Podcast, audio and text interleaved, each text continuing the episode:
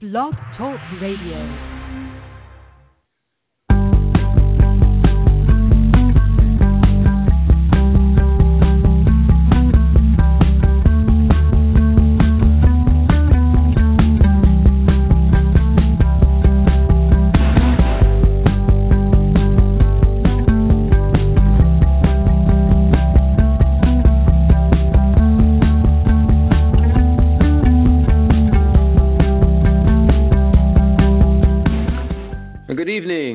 Welcome to Guys Guys Radio. This is your host, Robert Manni, welcoming you to podcast number 329. Wow, 329. We've got a great show this evening. Our special guest is author Brian C. Wilson.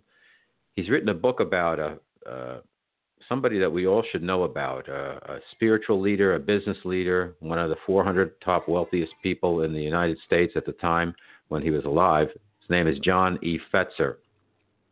And uh, the book is John E. Fetzer and the Quest for the New Age. And uh, Mr. Fester, Fest, Fetzer, excuse me, was the former owner of the Detroit Tigers.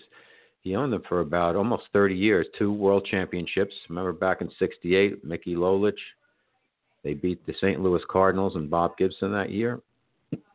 Well, he was also uh, a media maven lots of uh, radio, TV stations, and he was also a spiritual seeker. So he fits right in with Guys Guys Radio, which we do blend business and spirituality. We're also all about when men and women can be at their best, everyone wins, and it's a place for seekers.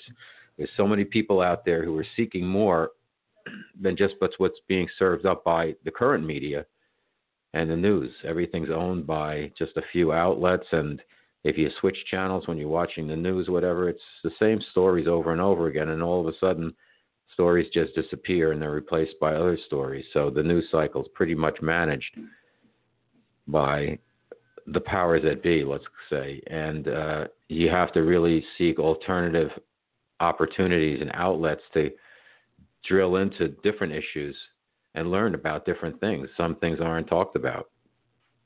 And that's why we're here on Guys Guys Radio it all started with my novel, The Guy's Guy's Guide to Love, which is a romantic comedy. It's been called The Male Sex in the City. You can still pick up the book. It's on uh, Amazon and all the e-tailers. You can still find it in some bookstores. You can get a physical copy or the e-copy. It's about two guys in advertising competing for love, sex, power, and money. And it's like the male version of Sex in the City. And it's a lot of fun. And that kind of uh, birthed my website, robertmanni, M-A-N-N-I dot com, where I've posted about 300 plus blogs. And it started with relationships and then it expanded into life, love, and the pursuit of happiness. And kind of everything that I do is housed there on the website. And then we developed Guys Guys Radio 329 podcasts ago, and it's all about it started with relationships, and then we started opening things up and taking on all issues through about life, love, and the pursuit of happiness through a Guys Guys filter. So we've gotten a lot of uh, we've gotten entertainment people, we've gotten fantasy sports experts, we've gotten uh, the other day we had on uh, a movie producer, director, and producer, and a screenwriter. And then we have a lot of authors, metaphysical teachers, channelers, psychics, all types of pe- types of people that are offering just a new new things to consider, new points of view, new questions to ask, new ways to think, new ways to be and then it's up to the listener. You guys decide, you know, hey, I can vibe with that or or not, and that's cool. But my job here is to bring things to you for your consideration, and I hope you enjoy it. So, what's going on in our guys guys world today? Um, well, again, on Guys Guys Radio, you can check out any of the podcasts on Blog Talk Radio, iTunes, TuneIn, and Stitcher. Um, they're all for free. Download, listen as uh, at, at your leisure. Um, here we are in New York City, and I, I've talked about this a million times, but I got to say it again. This weather that we have here is so bizarre. Now it was very, very cold today. It's in the, like the 30s, overcast once again. It seems like it's been overcast, I'd say 80 to 90% of the days since Labor Day. I don't know what it is. I don't know what's causing it. I don't know what's behind it, but the weather has been dismal this entire fall, and you even see it with the you know the colors of the leaves change and all of that, but it's kind of been dreary. And now the leaves are like I don't know, are we supposed to dry up and everything? I thought the sun comes out and we look really beautiful, and that happened for a couple of days, and now they're all getting soggy because it rains all the time. It's overcast like all day, raw and cold. It's really it feels like March. It doesn't feel like November. Very bizarre. I don't know what's going on with that, but here we are, and we're rounding the turn into the holiday season. We just came off of Black Friday. Well, it starts now. It starts with Black Friday week, leading up to Thanksgiving, and then Black Friday, and then Black Friday continues, and then it gets into Cyber Monday, and then Cyber Monday extended. I saw most, almost all of the Cyber Monday deals extended through yesterday. I haven't really checked online today, but it seems like uh, still there's a lot of these sales, and I I'll I'll reckon that most of the uh, discounts they're going to stay in place for the most part. Not the real heavy duty ones, or some of the websites that just never put stuff on sale. Um, you know, they do it one day on Black Friday or maybe two days, but um, for a lot of the brands and a lot of the excuse me, a lot of the uh, retailers they're just going to keep the prices down uh, right through the holidays. Not only through uh, Christmas, which is a traditional gift giving day, but also past Christmas, because then there's return all the stuff you got for Christmas that you don't want. And, and uh, they keep the prices down because they got to get rid of all the winter stuff. So between now and the end of January, everything's going to be on sale. So if you're driven by consumerism, as a lot of people are in the United States, and it's understandable. It's rubbed in our face all day, every day, wherever we go. Buy the stuff that you really don't need. But it's fun to have. Then you're in luck because this is probably the best time of year to do shopping. Um, what have I been up to? A couple things. Uh, last night, I had the privilege of being a featured guest on uh, Kimberly uh, Meredith's show. She has a show, The Intuitive uh, Healer, out on KCAA in Los Angeles. It's got a footprint of about 4.5 million listeners, and uh, we went through my story of uh, working with her and uh, connecting with spirit uh, if, and uh, my healing. And uh, pretty amazing stuff happened where I had PSA was rising PSA, and then I did a session with Kimberly and also had her on my show, and she worked on my wife through Skype on the show. But anyhow, my PSA went from 4.54 to 0.8, which is pretty amazing. And it had been, uh, you know, had been like 1.3, and then it went to up, up to jumped up to 4.54. And my doctor said, "You have to, you know, you have to do something about it. this. Could be really bad." And I said, "No, no, no, it's not." He said, "No, how do you know?" And I said, "I just know." He said, "Then what are we talking about here?" I said, "All right, I'll take the test again." So I took the test after working with Kimberly, and uh, you know, if you have faith, she uh, connects through the fifth dimension, and you have to be open to this with spirit. And uh, they channel through her and go right inside and do remote viewing, and uh, did it through Skype. And next thing I know, my number was way down. So Kimberly asked me to come on the show and talk about that, and I did. And now I'm talking about possibly doing some work with KCAA, which will really expand Guys Guys Radio. So we'll see what happens there. But I'm very pleased with that, I'm, and I hope the message gets out there that if you have some faith and you're open minded, we have a lot more power. People have a lot more power than they think they do. Uh, we're always kept down and uh, questioning ourselves and uh, uh, there's a lot of fear that's rampant in our culture. If you just turn on the media, whether it's Fox or CNN or whatever, it's just oh, it's one stomach ache, one long stomach ache, and fear about uh, the. You know, you look at the ads. It's like every type of disease going, they have some type of advertising for, for insurance or for everything that can go wrong. It's just uh, really tough to watch TV. But uh, what else is happening? Oh, the Rolling Stones are going on tour in the United States next year. Mick Jagger's 75 years old. I saw them in 2015 in Pittsburgh. We had like a road trip, a bunch of guys. I went out there and they were tremendous. I'd seen them a whole bunch of times before, but I was shocked at how vibrant and how full of life and how much chi these four guys have.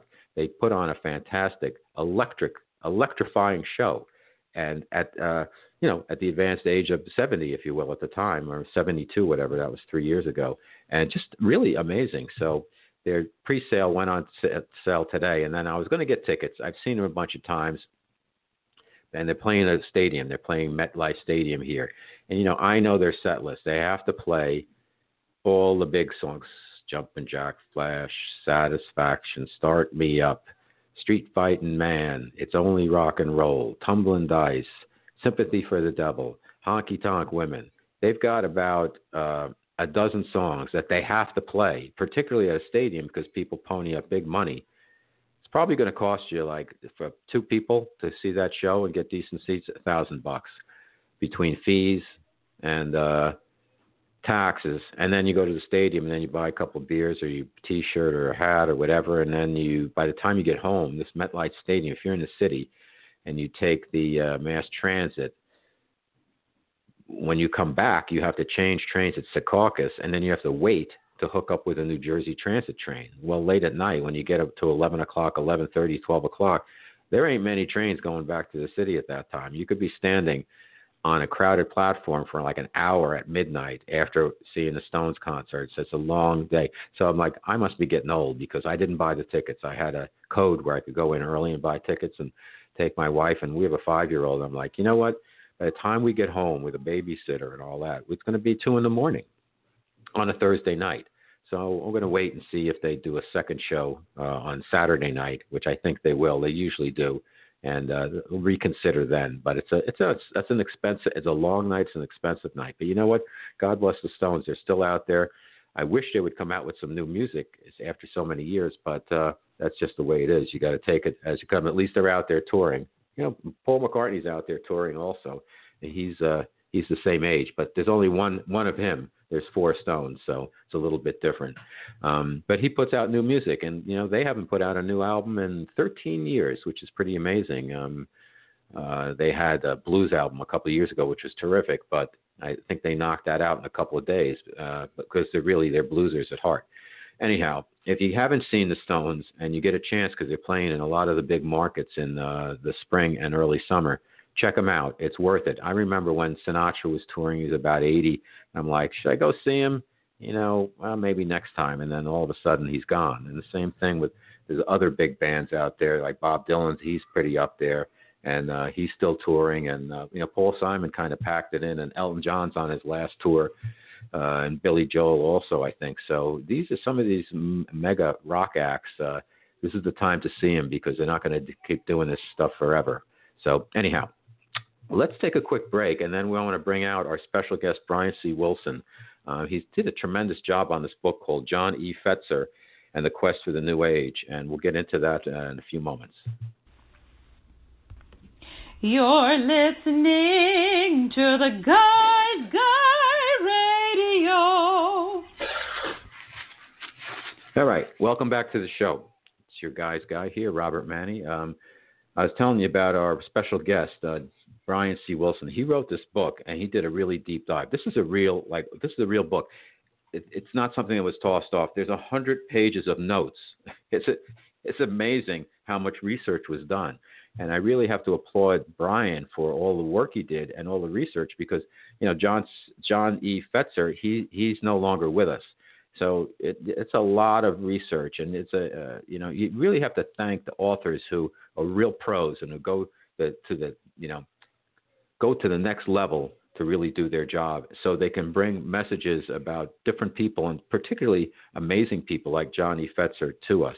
So let's uh, let's uh, let me tell you a little bit about Brian, and then we'll bring him out. I'm going to get his on-air introduction here uh, because he's an amazing guy and he did great work with this book. He's a professor of American religious history in the Department of Comparative Religion at Western Michigan University. I wonder if he's a Tigers fan. Was during his years in the Peace Corps he developed a fascination with religion, fueled by what he experienced in the ancient religion of the Maya Roman and Roman Catholicism. He returned to the U.S., got a PhD in religious studies at U California, Santa Barbara. He studied religion there. In 1993, he wrote a co-authored a book on the new religious movements in California. Um, then he wrote a book called Dr. John Harvey Kellogg about the leading Seven-Day Adventists of his time, And uh, based on the success of the book, the Fetzer Institute invited Wilson to write a full length spiritual biography of its founder, John E. Fetzer. So Fetzer was a uh, Kalamazoo, Michigan based radio pioneer, media mogul, longtime owner of the, as I mentioned, Detroit Tigers. But out of his many pursuits, um, he was uh, on a lifelong spiritual search and a spiritual path, which led him from traditional Christianity to an exploration of a variety of metaphysical uh, religions, culminating in uh, the New Age. And he's considered um, kind of a New Age leader uh, for the 20th century. In this book, John E. Fetzer and the Quest for the New Age, uh, Wilson not only explores the evolution of Fetzer's beliefs, but how he put them into action by permanently endowing three funds that will foster research into the scientific and spiritual interface for years to come and help cultivate a more peaceful, loving, and inclusive world founded on the principle that we are all connected by one infinite force. Please welcome my special guest on Guys Guys Radio, Brian C.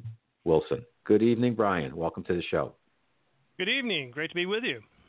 Thank you so much for being here. Hey, great job on the book. I know how much work that must have been. Was it a was it a work of passion and pleasure, or was it real tough going? Or how how did how what was your experience like writing this book? Because you did a deep dive, my friend. Well, it was actually a wonderful experience, and it was actually uh, one of the easiest books I've written. Um, wow! The Why nice is thing is, um, well, uh, I managed to get a sabbatical from the university where I teach, and the Fetzer Institute, which happens to be here in Kalamazoo, uh, gave me an office, and I spent an entire year out there working through their archives. And so, um, like I said, it was the project came together very quickly, and uh, the writing was very easy, and it was just absolutely fascinating to do the work. Do you think uh, through your own spiritual beliefs well, let me start with this question. Do you think your spiritual beliefs evolved while and after completing the writing of this book? Well, um, I always tell people when when they ask me about my my spiritual beliefs that uh, you know my religion is comparative religion, and uh, and I kind of describe myself as kind of an agnostic seeker. So, on the one hand, I'm absolutely fascinated by new religious movements and metaphysical movements and all sorts of spiritual things. Um, but I haven't quite made up my mind yet about you know which I would follow. So Fetzer was was inspirational because he spent his entire life, at least since the 1930s, uh, exploring all these metaphysical options, and basically put together a worldview that really worked for him. Uh, so for me, that was the inspirational thing about John Fetzer is that he never stopped exploring, and even though it wasn't you know necessarily his his I don't know his his profession, uh, nevertheless he put together a, a, just a really fascinating worldview. Now, what um, what inspired him to uh, be a, a seeker? Well, it's interesting because he grew up a very um, uh, um, kind of normal Christian uh, upbringing. He was baptized uh, a Methodist, a very conventional religious upbringing. And what happened was uh, when he was a teenager, his mother uh, converted to Seventh day Adventism, uh, which is a, an apocalyptic, um, fairly fundamentalist Christian group that has its origins here in Michigan. It's now a worldwide tradition. But um, so he joined the church as well, and uh, he was uh, for years a, a very fervent Seventh Day Adventist. Um, but at the end of that, he found it very kind of constricting, and he really felt that his spiritual needs weren't being met. And so, uh, when he was in his late 20s, he left the church and, and decided to start seeking other kinds of spiritual paths. And that led him into uh, all sorts of metaphysical traditions, which basically formed the, the foundation of his worldview. Uh, why is he considered kind of a quote unquote new ager, if you will?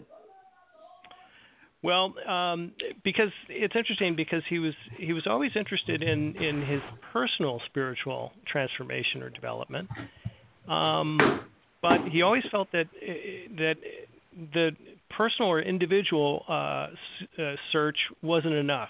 That it had to add up to something greater. And so he really came to believe that if enough people uh, embarked on a spiritual search like he did and and achieved some kind of spiritual transformation, then the entire world would be transformed. It's kind of a hundredth monkey kind of thing. And so for him, that global spiritual transformation he started referring to in the 1960s as the New Age. And that's why I really cite him as, as kind of, you know, one of the, the kind of godfathers of the New Age movement, which really only took on that label uh, in the late 70s and early 80s. Um, he was a. Let's get into some of the areas where he dug into. Uh, let's start with uh, something provocative: UFOs. What was his point of view on um, UFOs? I know with uh, we'll get into ascended masters, and a lot of people believe that if you're open to the belief of ascended masters, that some of the ascended masters are actually uh, ETs. Right. Well, yeah, in the 1950s, John Fetzer became just fascinated by UFOs. And it actually his interest in UFOs goes back to his his um, service during World War II. Um, he basically consulted with the government. Uh, he was a um, a radio censor for a while, and then uh, he was sent by Eisenhower on a on a trip to Germany after the war to assess radio. And so he started hearing reports about Foo Fighters and these mysterious kinds of lights that were following Allied planes during World War II and from there he always it was kind of attuned to this idea that you know these there might be visitations from alien worlds. And then of course when the UFO craze really exploded in the late uh, 1940s um, he just read everything that was coming out about UFOs and I think there were two things that really fascinated him about it. One was um, if if these things were real they must represent a real kind of um, quantum leap in technology and wouldn't it be interesting if we could find out exactly how that stuff works? And then, of course, there's also the spiritual side of it as well. Because um, as you mentioned, um, it's interesting. A lot of the early UFO contactees were also theosophists, so they already kind of came at this stuff with this idea that there was a, a, a great white brotherhood of ascended masters out there that can be contacted for spiritual wisdom. And so it made perfect sense to them that uh, these ascended masters were the same things as uh, as the the aliens who um, they believed mm. were visiting Earth. Yeah. So there's a kind of technological and a spiritual side to this. Okay. You know, it's interesting. I uh, you know I'm a businessman. I have some similarities, except in the in the bank account with between me and John Fester is that um, a business guy, but um, I've always been a seeker, and uh, now I take a, a spiritual uh, unfoldment class, and we uh, work with somebody who channels uh, the quote unquote white brotherhood. And now, white brotherhood doesn't it's not means it's not about Caucasian, it's just the right. brotherhood, if you will. And um, these ascended masters who join us when we do our weekly uh, uh, hour and a half kind of get-togethers by Skype, and uh, it's really fascinating the questions that you can ask and the answers you get, and um, uh, you can re- you really learn that you can draw on um, the wisdom of these guys throughout the week, and mm-hmm. that ultimately um, mankind has a lot more, as I said in my intro, a lot more power than it thinks it does. That people possess a lot more power that they, they really don't know how to use. What's your thoughts and what were Fetzer's thoughts on that? Well, John Fetzer definitely would agree with you. He um, he felt that um, you know the entire universe is essentially uh, uh, made of circulating energies, and these energies, if you could access them, uh, would allow, you to tap into cosmic sources of wisdom. And one of the ways of doing this, of course, is is by through channeling and and um, uh, communicating with the ascended masters. Um, so for him, uh, for John Fetzer, he felt that there was a, a whole you know universe of wisdom out there that that human beings naturally could tap into, but for a variety of reasons, we've been you know told or educated that these things don't exist or aren't accessible, or you know we have to basically um, be content with our, our lot here on Earth. But for John Fetzer, his his worldview basically extended far beyond that, and so he would definitely agree that there's a world of wisdom out there just ready to be tapped. And and Brian, what were his um, practices, if you will, when when working with ascended masters or the I am, um, uh, or uh, you know uh, uh Saint Germain? Um, mm-hmm. Uh, the Masters of the Far East. What what was his what were his practices? I know he was open to all these things, and you get into a lot of this in the book. But for our audience, why don't you tell us? Uh, you know, what did he actually do to practice yeah. What he was well, preaching, if you will? Yeah, well, it all started um, back in the 1930s uh, when he left Seventh Day Adventism. And one of the first places he went is he uh, he was living in Kalamazoo, and he headed south to Indiana and he went to a place called Camp Chesterfield, which is a spiritualist camp. And there, it's kind of a year-round psychic fair, if you will. It's been around since the the 19th century. Still exists today. It's a thriving institution. And there, he encountered spiritualist mediums for the first time, and that was his first kind of connection with what we might call today channeling. And so he went to mediums uh, throughout his life, at least until the 1970s that we know about. And then uh, in the late 70s, he actually um, uh, met up with a man named Jim Gordon, who for the rest of his life became kind of his personal psychic. And Jim Gordon had the ability to channel and, and through trances basically communicate with uh, a wide range of, uh, of ascended masters. So it's interesting because what John Fetzer would do is Fetzer lived in Kalamazoo, but Jim Gordon actually lived in Texas, and mm-hmm. for a variety of reasons didn't want to move to Kalamazoo, in part because of the weather. You were talking about the weather earlier, right? And um, so what he would do is he would he would do his channelings, and they would be recorded on cassette tapes, and then he would send Jim Gordon would send the cassette tapes to um, John Fetzer, and by this time. Uh, Fetzer had basically created his own kind of his inner circle of people he trusted here in Kalamazoo, and they had something called the Monday Night Group, and it would begin with um, they would have you know a, a prayer and, and some kind of meditation, or they would you know recite the great invocation of Alice Bailey, and then they would listen to the tape and think about the things that um, the, the the ascended masters were saying and trying to interpret them in terms of how they can incorporate those things into their lives. So um, that's you know two of the ways through spiritualist mm-hmm. mediums and through channelers that John Fetzer you know accessed the Great White Brotherhood.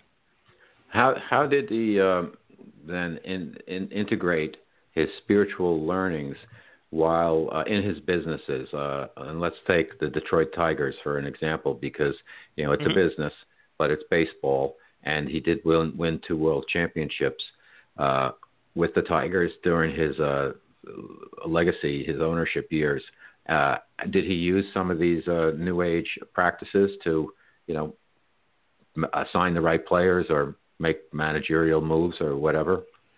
Well, that's interesting because uh, he was actually very careful not to um, uh, to mix too much into the day-to-day running of the team, and so where his kind of new age insights came in was uh, in in basically hiring good people to be you know the the managers and coaches, and then he trusted them to make the correct decisions. So he thought it was a bad idea for owners to fraternize on a regular basis with the baseball players. So he he, he remained fairly aloof, but mm-hmm. he, John Fetzer really felt he had a kind of um, almost a, a power of ESP, a kind of extrasensory perception in his ability to um, make good business decisions and to choose good people um, to basically manage things for him. So there are a couple of instances where he did intervene directly into the into the life of the ball team, but for the most part, uh, he was content to let the um, you know the, the coaching staff and his managers um, do the day-to-day business. I, I don't know if you know the answer to this, but why, what was his interest in uh, owning the Detroit Tigers? Well, just an I've offshoot of his media empire. I think that's part of it. I think he saw, you know, real synergies with his, especially, you know, developing his his uh, television, uh, which he got into in the 1950s. Um, but I think he also saw the Detroit Tigers as a great deal. Um, so he he put together. A, he didn't have enough money himself to buy the team outright. So he put together a consortium of other business people, and and they got together and bought the team um, in '56. And then slowly but surely over the years, he basically bought out his his partners, and so in 1961 he became the sole owner of the Tigers. Wow, wow! Why did he sell? So, he just got too old. Yeah, well, there are two reasons. Uh, one, um, in some ways, baseball was wasn't as fun as it was for him back in the 50s. Um, he had to deal with players' unions and strikes and, and those kinds of things. So it was becoming more difficult uh, for him uh, to basically run the team. But he also, at that point in the 1980s, he sold the team in '83. Um, he really wanted to liquidate all his businesses and put together an endowment and create a foundation to basically carry on his spiritual beliefs. So that's part of the reason as well why he he eventually sold the Tigers in '83. Now uh, he he really uh, explored so many different aspects of uh, spiritualism. Um, so let's talk about a couple of things because uh, and a couple of those because I think for our listeners uh, uh, there's a couple of terms here that people hear but they're not really sure exactly what they mean. And one is Freemason. You know the Freemasons. People you know I think get confused like what's a Freemason? Is that a negative thing? And but in the spiritual realm, it, it, it is pretty popular. So t- talk mm-hmm. to us a little bit about cl- just clarifying what this whole Freemasonry is all about. Yeah, well, um, throughout human history, and especially in Western history, um, there have always been uh, mystery traditions, if you will. And these are traditions that uh, have a, a secret kind of religious basis. And in order to learn the secret, you have to be initiated into the group. And these go all the way back to the ancient world. And one of these mystery traditions is Freemasonry. Um, and as we know Freemasonry today, uh, it developed uh, in the 18th century in England. And it had aspects of ritualism, uh, aspects of uh, sacred teachings, but it was also a, a social group as well, um, and it was meant to um, basically cultivate people's civic virtues, men's civic virtues, because it was always for men, and uh, to also encourage charity as well. So it had these kind of social aspects, but it also had these um, these uh, kind of mystical aspects to it as well. And it's interesting because it was brought to um, the United States, and a number of the founding fathers, uh, like George Washington, belonged to um, a, a Masonic lodge. Yeah. Mm-hmm. And so it became important uh, among some of the founding fathers in terms of the founding of the country. And sometimes people interpret the, on the back of the dollar bill, there's, of course, an unfinished pyramid with right. an all seeing mm-hmm. eye. And um, this is debated, but some people see that as a, as a Masonic symbol. Um, okay. So a symbol of this, this group. All right. Now, there was another one, uh, Her- Hermetism. What is that? Mm-hmm. Hermeticism. Well, Hermeticism. that is is is um, a tradition that goes back to uh, a mythical founder way back in the ancient world, uh, whose name was Hermes Trismegistus, and Trismegistus simply means thrice great. So he wasn't simply great; he was really great and really, really great. And he taught uh, a form of uh, Neoplatonism, uh, an idea that everything is spirit, and essentially human beings are, are longing to basically leave the physical and enter into the spiritual. And what's interesting is um, there were a number of ancient texts that were left behind, written in Greek, um, called the Hermetic texts, and these were rediscovered during the Renaissance. And uh, to some degree, um, these texts uh, um, were the uh, inspiration for alchemy, so the practice of turning base metals into gold. And of course, there's also psychological interpretations of what alchemy is about as well. So Hermeticism, as we know it, actually goes back to the Renaissance and is bound up with all the kind of mystic symbolism of alchemy. Okay. Um, there's another one here. I'm going to read it. It's Rosicrucianism. Mm-hmm. Yeah, Rosicrucianism. Well, literally, what it means is the Rose Cross, and this was a a, um, a secret society that arose in Europe um, about the time of the Protestant Reformation. And the interesting thing about Rosicrucians is it was another one of these mystery religions where you had to be initiated into the group in order to learn its secrets. Um, nobody really knows whether it actually was real or not. Um, it might have just simply been a literary hoax. but for whatever reason, it, it caught the the attention of people, and um, various forms of Rosicrucianism, which use Hermetic ideas, uh, were brought to the United States, and so there are a number of different Rosicrucian groups in the United States. And again, these are um, these are kind of graded organizations in which they have various degrees that you have to work through, um, much like Freemasonry. Okay, uh, Tesla. Tesla's a guy who's getting a lot of uh, uh, discussion about nowadays because uh, he, his supposedly he was working on providing free energy for everybody, and then he went, he disappeared after that, if you will, from the face of the earth. yeah, Nikola Tesla is a really interesting energy. guy. And his uh, all his notes and everything, everything was kind of a, uh, grabbed. So, what what was uh, Fetzer's feeling about Tesla? Well, Tesla was a real inspiration for John Fetzer, and late in his life, Fetzer said that um, you know Tesla's early writings um, were essentially a kind of Bible to him.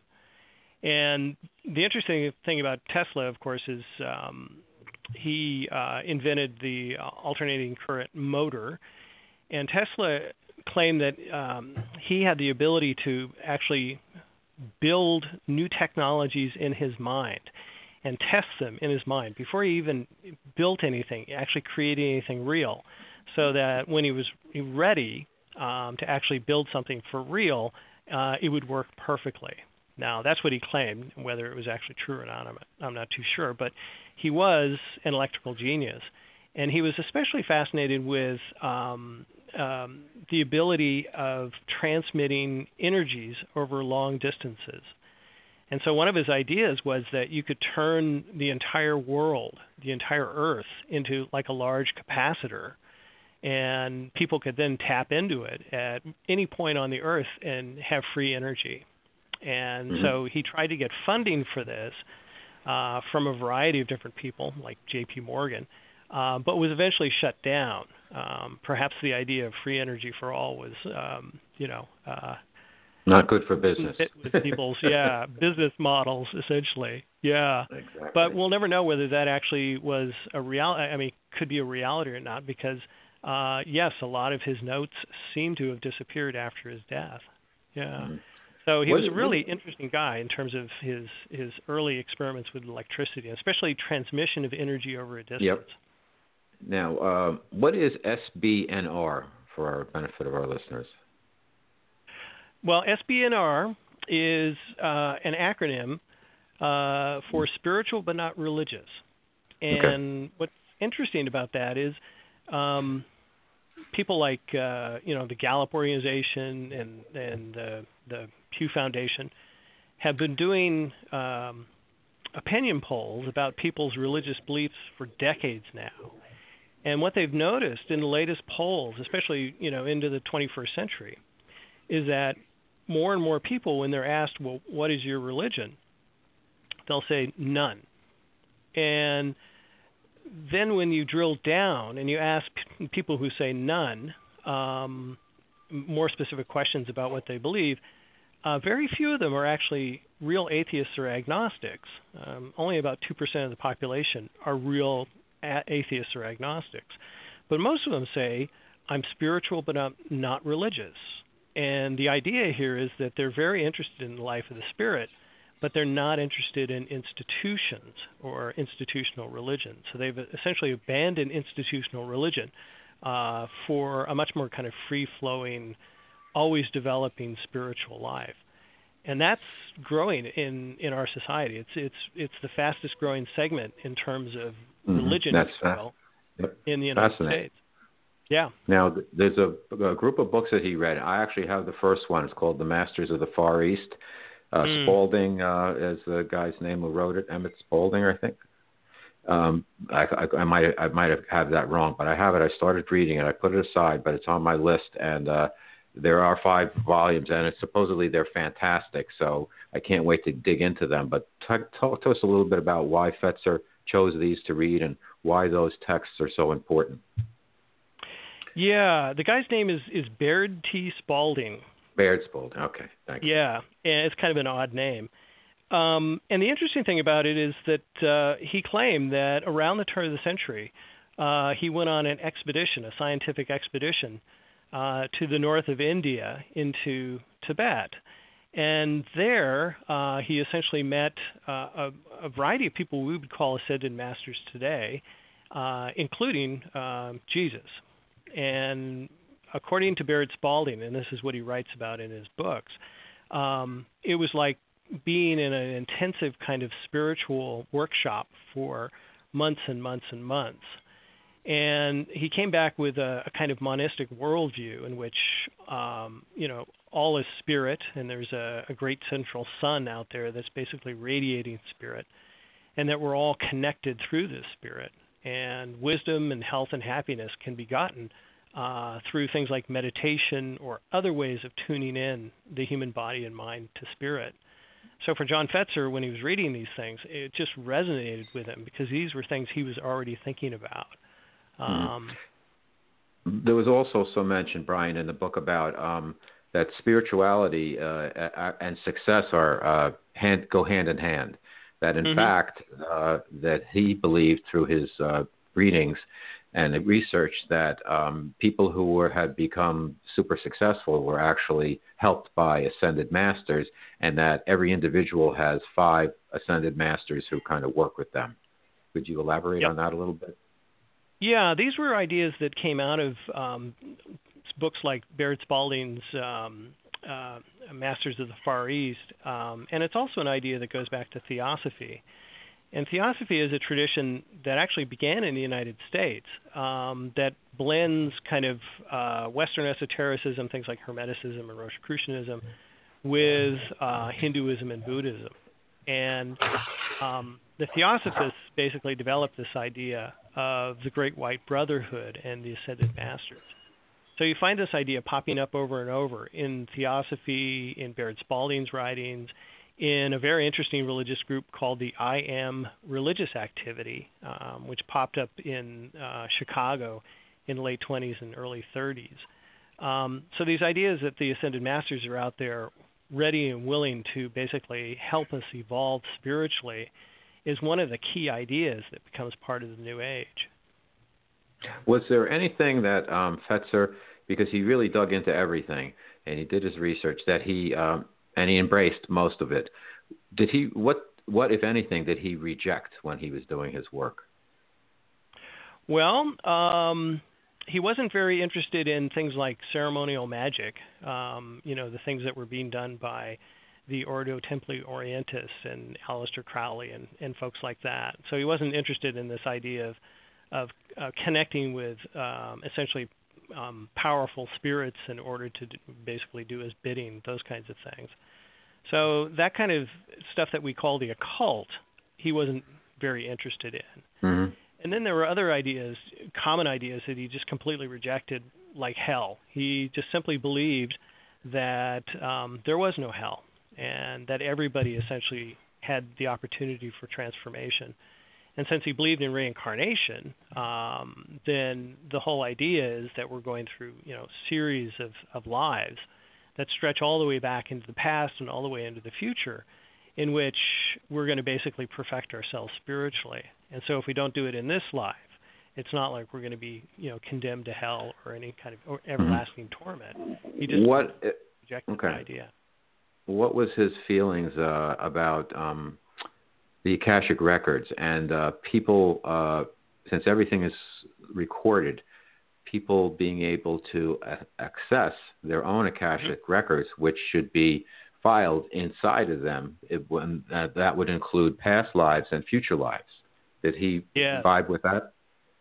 Yeah, no, he he definitely uh, believed in the reality of the Akashic records and that we could access them. Um, one of his favorite books was um, something called the Aquarian Gospel of Jesus Christ, um, which was channeled from the Akashic Records by a guy named Levi Dowling. And it basically um, talks about the lost years of, of Jesus. And again, this was something that Fetzer was really fascinated by. And Fetzer himself was really interested in, in tracing his own past lives And so he would go to mediums and channelers uh, in in order to explore this. And, and one medium he went to in the 1970s, uh, her name was Ena Twigg, basically said, well, what you need to do is use the Ouija board. And the Ouija board can uh, contact, uh, basically access the Akashic records and help you flesh out your past lives. And so throughout most of the 1970s, he worked the Ouija board. He had a confidential secretary who worked with him. Uh, and together, they would basically use the Ouija board to develop um, narratives about his past lives, going all the way back to Atlantis. Wow. Uh, and going forward, did he look into his future selves? Well, he really hoped. Uh, just uh, months before he died, he basically said, "You know, I hope this is it. I hope this is the last life. Um, I hope I've actually managed to accomplish."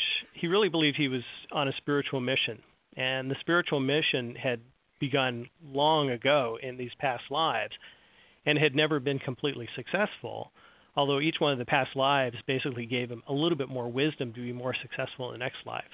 So he really hoped that his life now was it, and that he'd accomplished his spiritual mission by creating the Fetzer Institute, and that he wouldn't be called back to a new life this time, that he would actually mm-hmm. um, ascend to the source.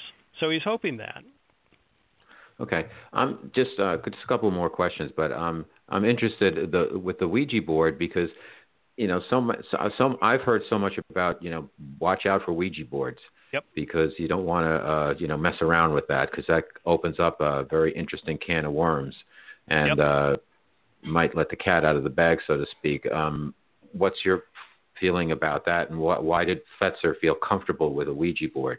The for Akashic records. I've never heard that connection, but it's fascinating. I'd love to hear more. Yeah, well, he was always worried too that the Ouija board could open up, you know, um, um, uh, pathways to negative spirits. Uh, and one of the ways he guarded against this was he never worked the Ouija board alone. Um, but apparently, um, his experiences with the Ouija board were almost uniformly positive, and um, he'd actually been using the Ouija board um, since the 1930s. He first encountered it down in Camp Chesterfield, the spiritualist camp in Indiana and um, apparently never had any negative experiences with it. Um, so he was okay. mindful. He okay. did talk about the mm-hmm. possibilities of, you know, All right. letting in bad stuff. Why don't we uh, move on to uh, you know what his legacy is, the foundations he set up, the work that's continuing after his passing, and uh, why it's so important. Sure. Well, um, again, he really felt that while individual spiritual transformation was uh, a good thing for everybody to work for. Um, if there weren't a larger kind of collective goal, um, then it wasn't going to have the kind of meaning it should. And so for John Fetzer, he really began thinking in his last decades that what he wanted to do was to create an institution that would uh, carry on his spiritual worldview after he died. And so in the 1970s, he began um, actively liquidating his business interests uh, and using that money to create an endowment for what was originally called the Fetzer Foundation, um, but eventually becomes called the Fetzer Institute. And the idea here was that long after he died, the Fetzer Institute would continue on uh, promoting different programs and partnerships to promote all kinds of spirituality around the world. Um, he also created something called the Fetzer Memorial Trust, and the Memorial Trust was um, uh, basically its mission was to preserve and and promote the legacy of John Fetzer. So it's really the Memorial Trust who um, commissioned me to to write the book.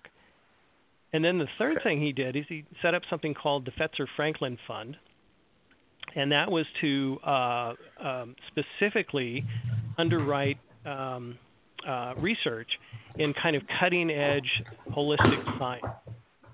And a lot of this has to do with um, of uh, kind of the cutting edge of quantum science in in physics and in biology.